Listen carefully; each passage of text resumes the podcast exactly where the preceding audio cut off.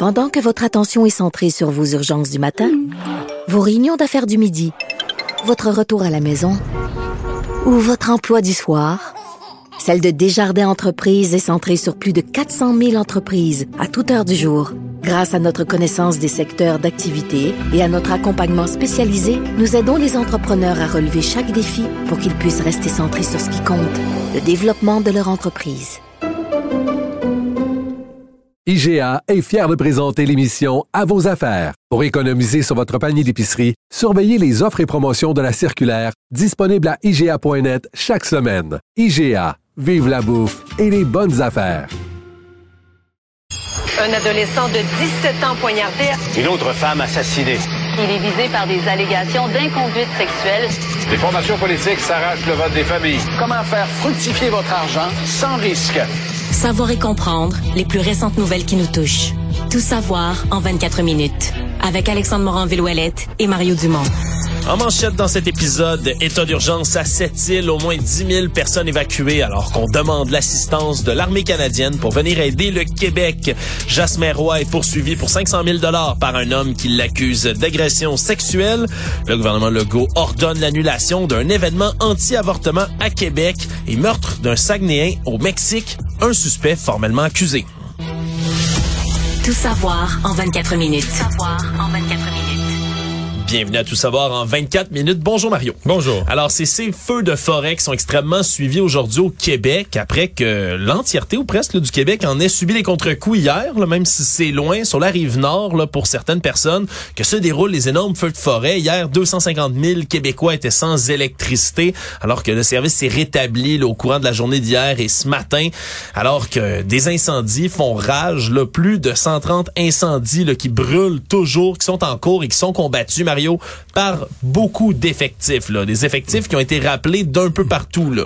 Du- Ouais, parce qu'on avait prêté du monde en Alberta, là, ils sont revenus à maison. Là. Ouais, exactement. là. La Société de protection des forêts contre le feu, la SOPFEU, eux sont tous rapatriés au Québec et ils combattent plusieurs de ces incendies, mais on est allé chercher d'autres aides aussi. On a demandé au Mexique, aux États-Unis, au Portugal de prêter de leur force incendie, parce qu'il y a toujours échange là, dans ces, euh, dans ces événements-là. On aide, nous, ici au Québec, les gens qui sont ailleurs et les gens d'ailleurs viennent également nous aider lorsqu'on Mais en que a le Québec besoin. demande l'aide du Portugal, du Mexique, moi, je, ben, écoute, peut-être que je suis pas au courant, mais ça fait longtemps que c'est pas arrivé si c'est pas une première. J'ai pas souvenir récent d'avoir, en tout cas depuis que je travaille dans les médias, d'avoir annoncé cette nouvelle-là.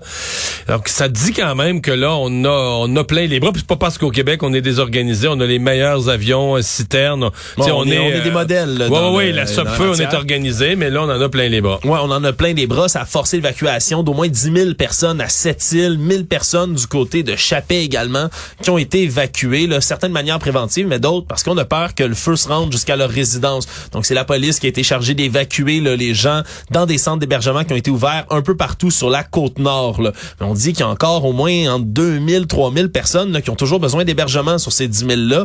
On demande aux familles, aux amis de ces personnes qui ont dû être déplacées de, de bien vouloir les accueillir parce qu'on en a plein les bras. Vraiment, Mario, c'est les termes qui sont utiles dans cette situation aussi de retenir. Et là, dans les dernières minutes, Mario, on savait déjà que les membres des Forces armées canadiennes allaient être présents sur place. Il y en avait déjà quelques-uns qui étaient déployés là d'ici, des bases du Québec. Mais là, c'est officiel. Le gouvernement du Québec demande l'aide des Forces armées canadiennes pour venir lutter. C'est le ministre de la Sécurité publique, François Bonnardel, qui l'a annoncé sur son compte Twitter il y a quelques minutes de ça.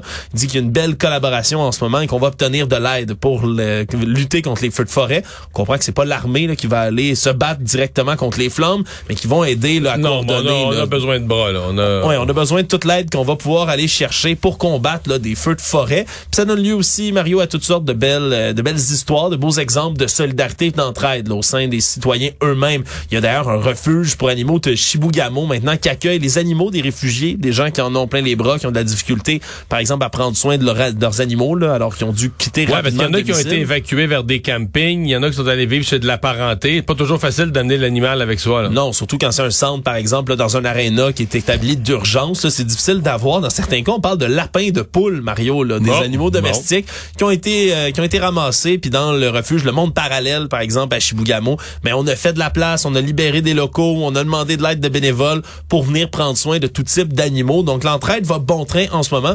Mais c'est sûr, c'est une situation qui est extrêmement stressante là, pour les gens sur la côte nord. Puis d'exiger comme ça que les gens quittent leur domicile, partent. On peut imaginer un peu l'état d'esprit dans lequel ils se trouvent là, à ce moment-là. Et une des décisions, tu as parlé de l'armée qui a été euh, réclamée là, en, après-midi, mais ce matin, le gouvernement du Québec avait aussi voté un décret pour fermer sept zones forestières. En fait, tout ce qui est au nord du Québec, de la, Haute-Matawini, le nord de la Nodière, le nord de Latuc, euh, le Saguenay-Lac-Saint-Jean, la Côte-Nord, euh, donc plusieurs régions où euh, on ferme la zone forestière, ce qui veut dire que les gens qui ont un chalet, euh, les pourvoiries, pêche, euh, toutes les activités fa- en forêt, euh, c'est arrêté. Les, opérations forestières pour les gens qui travaillent bûcherons ou autres opérations forestières, ça c'était déjà arrêté depuis quelques jours, mais vraiment, on veut plus de monde en forêt dans ces secteurs-là, à la fois parce qu'on a peur qu'ils déclenchent un incendie bien involontairement. On dit même les les, les scies à ces équipements-là, la moindre étincelle à ce moment-ci d'un équipement, d'un échappement de véhicule, euh, tout est devenu un, un danger tellement il y a de la matière à brûler. Ouais, puis tellement il a fait chaud aussi. Il faut comprendre qu'avec des températures comme on vit en ce moment au Québec, mais ça vient réchauffer, mais surtout assécher là, les feuilles des arbres, mais aussi le, le compost forestier. là. Le sol lui-même devient tellement sec que ça peut s'embraser claquement aiguilles de de pain de sapin, tout ça, c'est du, c'est, c'est, c'est, c'est de la gasoline. Ça, ça allume à une vitesse. Donc, euh, c'est quand même plusieurs, euh, plusieurs centaines de réservations euh, dans des campings, euh, des pourvoiries, euh, dans des établissements de la CEPAC, là, euh, qui sont, les gens ont été appelés aujourd'hui pour dire, présentez-vous pas, euh, on va plus en forêt, on peut plus se rendre. Un homme qui affirme avoir été agressé par Jasmin Roy, fondateur de la fondation Jasmin Roy, euh, a le poursuit en ce moment pour 500 000 dollars pour des événements qui se seraient déroulés après un spectacle à Rouen-Noranda et qui remonterait à 2001. Lui allègue que M. Roy serait entré dans les toilettes où se trouvait déjà Jean-François Robillard, lui qui allègue cette histoire-là, et se serait masturbé contre lui. Et donc, M. Robillard, 46 ans, lui réclame 300 dollars, 300 000 dollars plutôt, en dommages-intérêts qui découlent de l'agression directement, 50 000 pour des dommages-intérêts aussi en diffamation en raison d'une entrevue et d'un communiqué de presse que Jasmin Roy a émis par la suite où il tiendrait, selon lui, des propos diffamatoires envers sa personne. Finalement, 150 000 dollars de réclamés pour avoir porté atteinte à ses droits fondamentaux, intégrité physique et psychologique, à sa dignité, à sa réputation. Donc, pour un grand total de 500 000 dollars. Souviendra, c'est une saga judiciaire qui a attiré beaucoup d'attention parce que la semaine dernière, on a appris que la Cour suprême a refusé à Jasmin Roy le droit à l'anonymat qu'il réclamait déjà depuis un bon moment. Dans Parce cette que le type l'avait dénoncé sur la place publique et Ouais. lui, il voulait, le- il voulait poursuivre le type en diffamation, mais lui, Jasmin Roy, le faire dans l'anonymat, garder l'anonymat. Ouais, il voulait le poursuivre parce que l'homme l'aurait placé sur la liste en ligne, dit son nom, là, say his, na- say his name, liste qui avait été mise là sur les réseaux Sur sociaux. dans Instagram. lequel- ouais, sur les réseaux sociaux, on dénonçait là, de manière générale, puis évidemment la plupart du temps sans preuve, mais où on dénonçait des gens qui auraient des comportements problématiques et où les gens se répondaient par la suite en commentaire en disant moi et moi aussi j'ai croisé le, le chemin de telle personne ou autre. Ça avait déjà causé beaucoup de débats dans la société québécoise à savoir si on pouvait ou non se faire justice comme ça sur la place publique. Et c'est pour ça qu'on voulait poursuivre du côté de Jasmin Roy. Il a tenté de maintenir son anonymat devant la Cour supérieure en 2021, Cour d'appel en 2022. Finalement, ça s'est rendu devant la Cour suprême et on lui a refusé. Et donc, c'est un retournement de situation qui est quand même assez impressionnant, Mario, là, dans ce dossier Ben, judiciaire. c'est parce que c'est monsieur euh, lutte à l'intimidation. Euh, toute son affaire est arrivée un peu en parallèle du mouvement du MeToo, qui, qui est devenu plus large, mais mais tu sais, c'est c'est un boomerang rarement vu là. Bon, puis là, lui-même qui voulait poursuivre pour diffamation, qui se fait poursuivre avec un volet justement pour diffamation. On est vraiment là dans une dans une histoire qui va puis surtout quand il voulait réclamer l'anonymat Mario là. Alors là non seulement son nom se retrouve sur la place publique, mais il est lui-même poursuivi alors qu'il voulait intenter une poursuite en diffamation. C'est ce qu'on comprend. Donc ça, ça va être un cas judiciaire qui va être à surveiller puis surtout on verra si Jasmin Roy va redonner dans des entrevues, va décider de remettre en place un communiqué. Parce Mais là, que- euh, ça devient judiciarisé. Euh, tout ce qu'il dit dorénavant euh, devient euh, du matériel admissible en cours. Ça, ça, ça change la donne. Mais qu'est-ce qui va arriver? Est-ce que, est-ce que je me trompe? Sa fondation, je pense maintenant, elle s'appelait la Fondation Jasmin Roy et Sophie Desmarais. Je pense qu'ils s'étaient associés. Euh, mais là, euh, qu'est-ce qui va arriver? Je, je, sincèrement, j'ai un peu perdu le fil. Là, quels sont? Est-ce qu'il y a des, je pense qu'il y a des organismes subventionnaires. Je pense que le gouvernement était, était partenaire. Écoute, c'est pour lui, pour Jasmin Roy, euh, c'est une crise absolument majeure. Là. Actualité. Tout savoir en 24 minutes. On a appris aujourd'hui que le gouvernement Legault a ordonné l'annulation d'un événement anti-avortement qui devait avoir lieu au Centre des congrès de Québec du 23 juin au 2 juillet prochain. Un événement qui était baptisé Rallye Foi, Feu et Liberté, qui était organisé par Harvest Ministries International, qui est un promoteur qui est basé à Kelowna, en Colombie-Britannique. On parle d'à peu près 1000 personnes par jour qui devaient se rassembler. Mais c'est surtout que c'est un événement, là, on parle de foi, feu et liberté, un événement qui est anti-avortement, donc qui, qui va militer contre le droit des femmes à bénéficier de l'avortement ici au Québec. Et quand on a eu vent de tout ça, la ministre du Tourisme, Caroline Proux, a exigé là, que son cabinet intervienne pour en annuler l'événement directement, là, dès qu'elle en a eu vent. Dans ses propres mots, elle a demandé qu'on tire la plug en disant que le gouvernement du Québec est un gouvernement résolument pro-choix, mais qu'il faut être conséquent. Et c'est un avertissement qui va le servir, Mario, au centre des congrès de Québec. C'est une perte d'à peu près 60 000 quand même pour eux de ne pas recevoir cet événement-là. Et là, on intervient puis on dit, ben, pour les centres des congrès de Québec, palais de congrès de Montréal, parc olympique, on n'en veut pas de ce genre d'événement-là. Message clair qui est passé par le gouvernement Legault, mais qui est quand même inhabituel, Mario, de voir ben, un gouvernement s'en Moi, j'avoue que je suis un peu étonné, c'est-à-dire qu'on est quand même euh, dans un pays de liberté d'association et d'expression. Euh, toutes sortes de gens.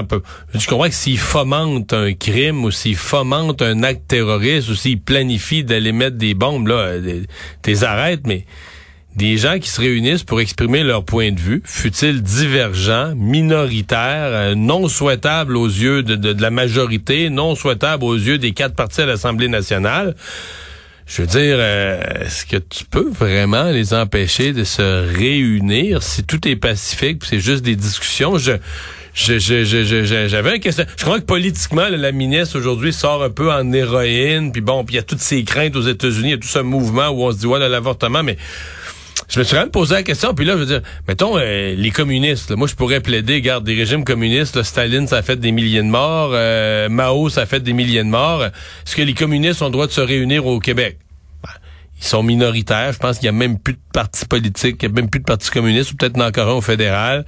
Euh, mais si 150 personnes qui partagent la philosophie décident de se louer une salle, ça leur est-tu interdit? Est-ce qu'on. Tu sais, c'est.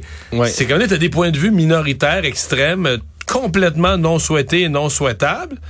Mais là, à partir du moment où tu fais le tri, ah ben là, ça, ça, on est contre ça, mais ça, on est trop, trop, trop, trop tellement contre ça que là, ils peuvent plus se réunir.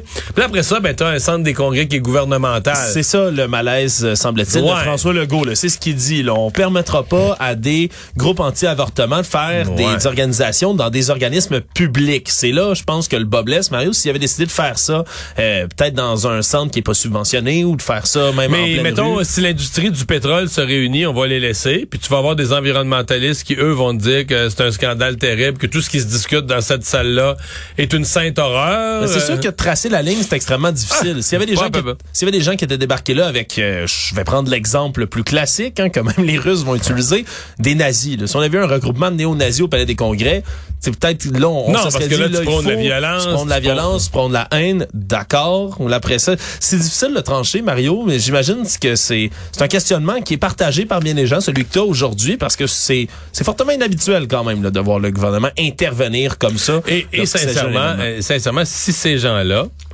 font un recours en fonction de la Charte des droits et libertés, de la liberté d'association, de, de, de, se regrouper pour discuter, je, sincèrement, j'ai hâte de voir la défense du gouvernement.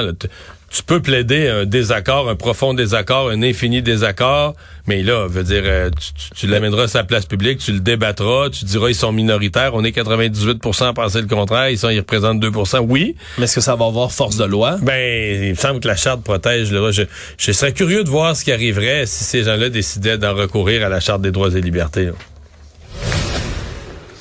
Ça va être une grosse fin de semaine sur les rues de la métropole de Montréal. Mario, Pas sûr, euh, pas sûr. Pas sûr? D'après moi, on a assez averti tout le monde, restez chez vous. Mais là, si les gens se mettent va, à consulter... ça va- ça va peut-être être moins pire. Aussi qu'on on consulte le 511, Mario. Ça, j'y crois plus tout ou moins. va être correct. Écoute, t'es pas tout seul à pas y croire. C'est entre autres, là, selon l'expert en planification des transports de l'Université de Montréal, le Pierre Barrio, qui semble-t-il, c'est une fin de semaine difficile au point où lui dit aux gens, vous ferez mieux de rester chez vous. Parce que là, va falloir s'armer de patience si on veut se déplacer en métropole de Montréal. Parce qu'il y a tous les chantiers en partant. Il y a tous les chantiers. Là. On parle, par exemple, ben, d'une fermeture d'une bretelle sur l'échangeur Saint-Pierre qui mène vers l'autoroute 20, la fermeture de la sortie 53 qui mène à l'autoroute 20 aussi, la fermeture de deux bretelles sur la 25 en direction sud, fermeture complète d'un tronçon de l'autoroute 13 dans le secteur de Chemédie à Laval. Après ça, on a tous les ponts qui sont à réfection également à Montréal, le pont et tunnel, le tunnel Ville-Marie, entre autres, et on peut penser aussi au pont de l'île Tourte où il y a des rénovations, le pont Mercier où il y a des rénovations. Donc, on a beaucoup de travaux. Mais en plus de tout ça, en plus de tout ça, ben, il y a deux événements cyclistes qui vont avoir lieu à Montréal. Le premier, c'est vendredi soir, le Tour de la nuit qui va fermer toutes sortes de rues entre 19h30 et 20 et 23h30. Mais c'est parce qu'on boucle complètement des secteurs. sais plus, tu peux plus circuler, tu peux plus passer à travers. Il y a des endroits carrément où tu ne peux plus aller. Ouais, là, pis c'est pas un petit détour, là, vous changez de rue puis vous poursuivez sur la rue, là. Le secteur ça est passe plus. Donc, faut complètement faire un grand détour pour passer au travers. Et là, c'est pas le seul tour cycliste. Il y a le tour de l'île dimanche également qui va avoir lieu dans la journée. Puis ça, c'est beaucoup plus long, de 8h30 le matin à 15h15 en après-midi. On va boucler tous ces secteurs-là. Donc, ça va créer une espèce de cocktail, encore une fois, mais où les automobilistes à Montréal risquent d'en arracher et pas à peu près. Et là, selon l'expert lui-même, le Pierre Barriot, on souligne qu'il y a une meilleure communication qui aurait pu être prise au ministère des Transports. La ministre elle-même, Geneviève Guilbeault, elle, se fait rassurante, dit que le ministère des Transports a son site Internet, la Mobilité Montréal également, où on peut Québec 511, une solution qu'elle avait déjà préconisée, d'appeler, euh, de composer ce numéro-là pour comprendre où sont exactement les entraves à Montréal. C'est une chose de savoir où elles sont. Ça, c'est une autre chose de devoir se rendre quand même à son endroit de, de, de- de destination. Mais moi, le malaise que j'ai toujours là, sur le tour de l'île, c'est à quel point ça divise. Puis c'est comme un sujet tabou. Puis Moi, j'ai connu des gens qui l'ont fait. J'ai jamais entendu du monde heureux de même. C'est un, donc, je suis obligé de dire, c'est un bel événement. Euh, les deux, là, le tour de nuit, ce soir, cette nuit, puis euh, dimanche, euh, en famille. Il y en a qui amènent leurs jeunes. Ils se préparent depuis des jours. Ils sont inscrits. Ils vont en parler. Euh, L'atmosphère est festive. Il y a des bénévoles autour de ça. C'est tout un événement dans les rues. C'est magnifique. Bon, il y a 18 000 personnes qui vont participer euh, cette nuit. Puis 18 000, là, je suis chiffron, là, 18 000 à peu près dimanche autour de l'île. Donc 36 000 personnes. Mettons avec les bénévoles, ça, ça touche une quarantaine de mille personnes, là, vraiment qui vont. Mettons, je vais aller, je vais être généreux avec les familles, puis des encourageurs, puis mettons 50 000. C'est que c'est un super week-end pour 50 000 personnes.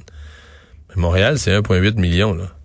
Là, il en reste 1 million 750 000. Puis là, eux, ben, comprends qu'il y en a qui ont un chalet, eux autres, tu leur dis, fuyez la ville, le plus possible. Il y en a beaucoup qui ont un chalet, fuyez la ville. Il y en a qui ont de la parentèle extérieure, fuyez la ville.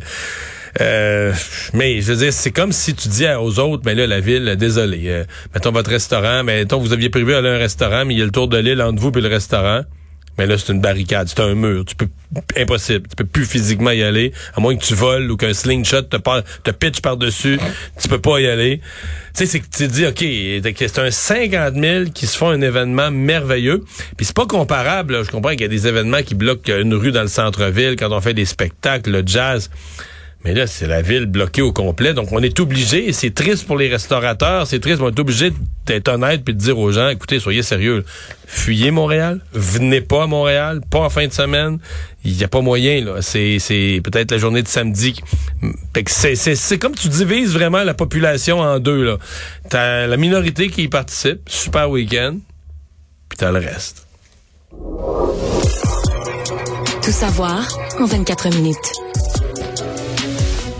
On vivait encore dans différents aéroports du pays aujourd'hui, Mario, du côté d'Air Canada, de régler les problèmes là qui résultent de ce problème informatique qui a eu lieu hier dans la journée. Mais ce matin, euh, c'était encore pas parfait, là. C'était pas parfait, t'es généreux, Mario. Là. Même Ouais. en fin de matinée aujourd'hui, il y avait encore 81 vols d'Air Canada qui étaient retardés, 30 autres qui étaient encore annulés parce qu'il y a un effet de débordement là, qui se faisait encore sentir parce que il y a eu des retards et des annulations de plus de 500 vols hier. Trois quarts des voyages qui étaient prévus là, hier chez Air Canada ont dû être reportés ou annulés complètement et ça débordait donc aujourd'hui. C'est véritablement cette mise à niveau du système informatique qui est utilisé par Air Canada pour communiquer avec les avions puis surveiller leur performance, le poids et toutes sortes d'informations sur les passagers qui sont capitales pour qu'un avion puisse décoller en toute sécurité. Et donc, ça devient un deuxième problème informatique en peu de temps euh, quand même chez Air Canada Mario. On se souviendra, le 25 mai dernier, on a été forcé d'immobiliser des avions pendant à peu près une heure en raison d'un problème avec le même système,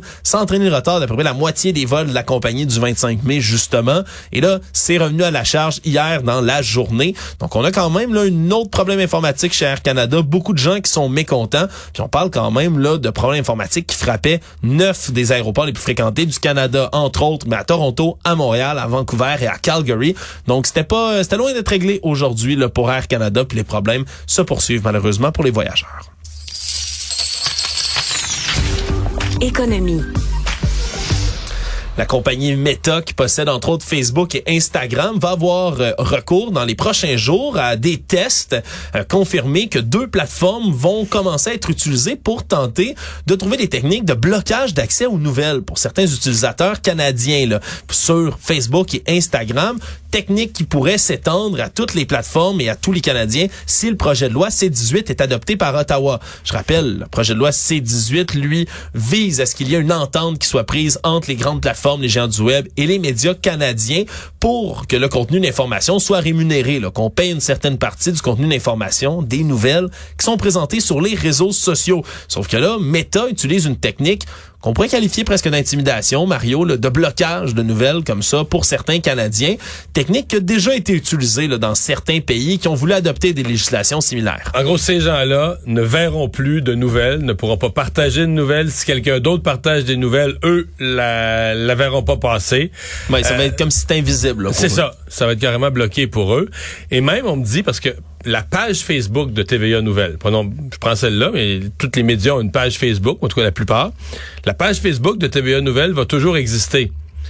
Mais les gens qui vont être visés par l'interdiction pourront plus aller dessus. Ils la verront pas. Ils la verront pas. Tout simplement. Ils pourront plus aller dessus. Euh, commentaire ou précision, parce que les gens se la posent la question, disent, ah, est-ce que je vais recevoir, parce qu'on dit c'est à peu près dans le Canada, entre 1 et 5% des usagers. Donc, entre 250 000 et 1 million 250 000. C'est dans ce ordre de grandeur-là. Mettons, Oui. quelques centaines de milliers de gens qui vont être visés. Si vous en faites partie, si vous êtes tiré à cette loterie, ben vous le saurez pas. Il y a pas, vous recevrez pas, je veux dire, un message, un avertissement sur votre page Facebook disant vous êtes dans le test. Là. Ouais, au bout de quelques jours, Vous allez vous, ouais, vous allez peut-être vous rendre compte, mais voyons. J'ai plus jamais de nouvelles, tu sais, j'ai plus jamais, tu sais, habituellement, je recevais des, des nouvelles du journal de Montréal, je recevais des nouvelles de la presse, là, j'en reçois plus. Mais c'est juste la façon dont vous allez vous en rendre compte. Si vous n'êtes pas un consommateur d'informations puis que Facebook vous en envoie jamais parce que vous l'ouvrez jamais, vous les cliquez jamais, Vous le saurez pas. vous en rendrez même pas compte, c'est ça. Oui, alors on a qualifié évidemment là, tout ça de tactique d'intimidation du côté du gouvernement canadien. Puis ça vaut la peine quand même de le dire. Le Meta a déjà menacé de faire exactement la même chose en Australie, qui voulait adopter une législation qui est extrêmement similaire, mais finalement était pas allé de l'avant. Donc est-ce qu'il s'agit simplement d'un bluff de Meta ou véritablement d'une mesure qui pourrait être appliquée à grande échelle si jamais le projet de loi C-18 devient une véritable loi? Tout ça, ça reste à voir. Le monde. Le suspect qui a été arrêté samedi dernier au Mexique a comparu aujourd'hui dans le dossier du meurtre de Victor Masson, Saguenay de 27 ans qui a été tué par balle pendant qu'il était en vacances justement au Mexique. L'homme du nom de Mario Sanguines, 24 ans, a été formellement accusé de meurtre. Et ce qui est intéressant dans cette histoire-là, c'est qu'on a, euh, lors de sa comparution, de la famille, des amis, du voisinage qui s'est porté justement au tribunal pour prendre sa défense, littéralement, affirmant qu'il est innocent. Son père a affirmé dans certains médias que c'est un homme sans histoire, qui est maintenant un plombier électricien, qui est innocent. Puis surtout, euh, on parle d'une personne en ce moment, d'un accusé, alors qu'il y a deux hommes et deux femmes, au total de quatre personnes, qui ont été impliquées dans l'altercation qui a mené justement à la mort de Monsieur Masson. Il y a seulement Monsieur Sanguinès jusqu'ici qui a été arrêté pour le moment. Va demeurer détenu en attendant le reste des procédures et on parle d'un délai maximum de deux mois pour que cet homme-là puisse donc Ouais. C'est un, c'est un test de crédibilité pour le Mexique. Je pense que là, il y a une espèce de devoir du, du gouvernement canadien de, de, de garder une pression, c'est-à-dire de dire nous là, euh, on voyage au Mexique, puis puis là il y a un test de crédibilité pour la justice mexicaine, pour la police mexicaine, pour les enquêtes mexicaines, tu sais, euh, pour les gens qui vont dorénavant voyager au Mexique, de dire ok, bon, euh, il est arrivé quelque chose de, de, tragique, mais ça arrive chez nous aussi. Il y a des meurtres à Montréal, ouais. mais qu'est-ce qui s'ensuit? Comment ça se passe? Est-ce que quand je vais au Mexique, moi en voyage est-ce que j'ai euh, est-ce que je suis dans un pays où la police et la justice c'est sérieux là, puis ça va me protéger au besoin. Ouais, puis parlant du, du Mexique justement Mario, mais ça, ça tombe en même temps aujourd'hui le coïncidence avec un événement absolument là épouvantable et macabre qui est survenu au Mexique alors que la police ont retrouvé 45 sacs qui contiennent des restes humains dans un ravin de l'État de Jalisco dans l'ouest du Mexique. On cherchait sept jeunes qui étaient portés disparus depuis une dizaine de jours, sept jeunes qui étaient affiliés avec un centre d'appel qui, selon certaines rumeurs, aurait pu avoir des liens avec le crime organisé. Et là, on a retrouvé justement des restes humains par dizaines dans le fond du ravin. On est encore en train d'extraire ces restes pour tenter d'en faire des analyses, mais c'est encore une fois là, un symptôme de toute la criminalité puis tous les meurtres et les disparitions qui sévissent malheureusement au Mexique. On parle là depuis 2006, alors qu'on a déclenché l'opération militaire là, désormais célèbre ou tristement célèbre, dépendamment de comment on la considère, qui visait à lutter contre le narcotrafic. Depuis ce temps-là, 340 000 meurtres, 100 000 disparitions fou, hein? au Mexique, là, surtout au niveau du crime organisé, mais des, de leur famille également, puis des gens qui les entourent. C'est vraiment énormément de violence, puis des découvertes macabres comme celle-là, ça le confirme malheureusement. Les chiffres, euh, c'est comme même difficile de s'imaginer, tu sais, une guerre de, de, de, de crimes organisés, mais euh, incroyable. Là, résumer l'actualité en 24 minutes. C'est mission accomplie.